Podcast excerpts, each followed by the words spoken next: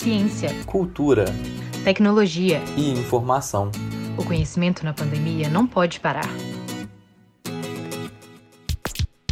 Pílulas de extensão na Rádio Terceiro Andar, na frequência da Fafiche.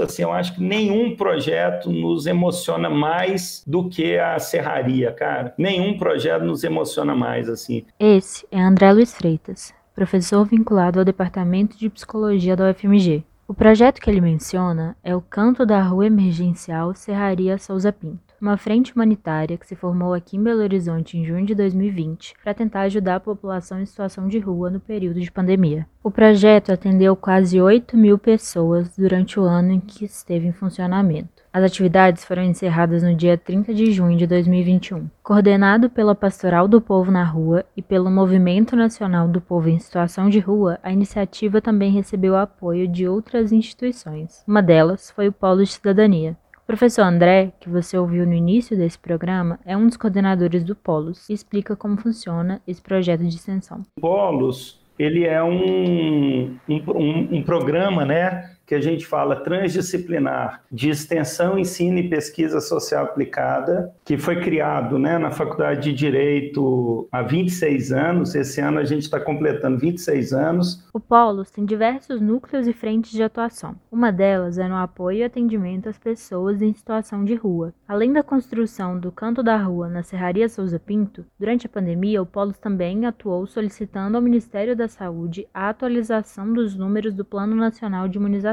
Inicialmente, o relatório estimava que existiam 67 mil pessoas em situação de rua aptas a se vacinar contra a Covid-19. Por meio de um levantamento de dados, o Polos pôde demonstrar que esse número era, na verdade, de 140 mil pessoas. Então, a gente sempre está participando e produzindo muito material, muito material é, de, de, informação e também de formação é, junto aí com esses diversos atores da rede de proteção em direitos humanos da população em situação de rua. Uma outra frente de atuação do Polos é o teatro. A trupe A Torto e a Direito surgiu há 24 anos e desde o começo trabalha com o teatro de mobilização social. Os integrantes desse projeto estiveram na serraria ao longo do último ano e puderam conhecer e conversar com diversas pessoas que estão em situação de rua. A partir desse contato, eles decidiram criar um novo projeto baseado nas histórias que ouviram. Foi daí que surgiu a radionovela Histórias que a Rua Conta, que insere como protagonista do seu enredo um grupo de pessoas que moram na Praça Afonso Arinos. Cada episódio é destinado a um personagem.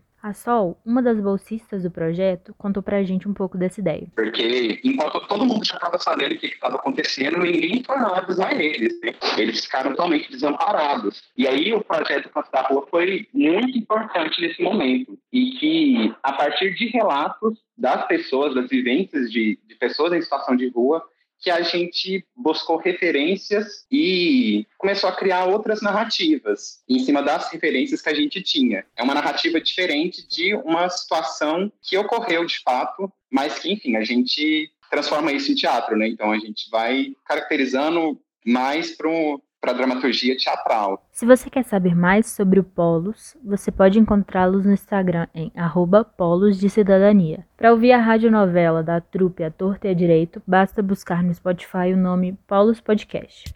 Esse programa foi produzido e roteirizado por Bruno Batista e Vinícius Fernandes. A locução também é de Bruna Batista e a vinheta e edição de Vinícius Fernandes.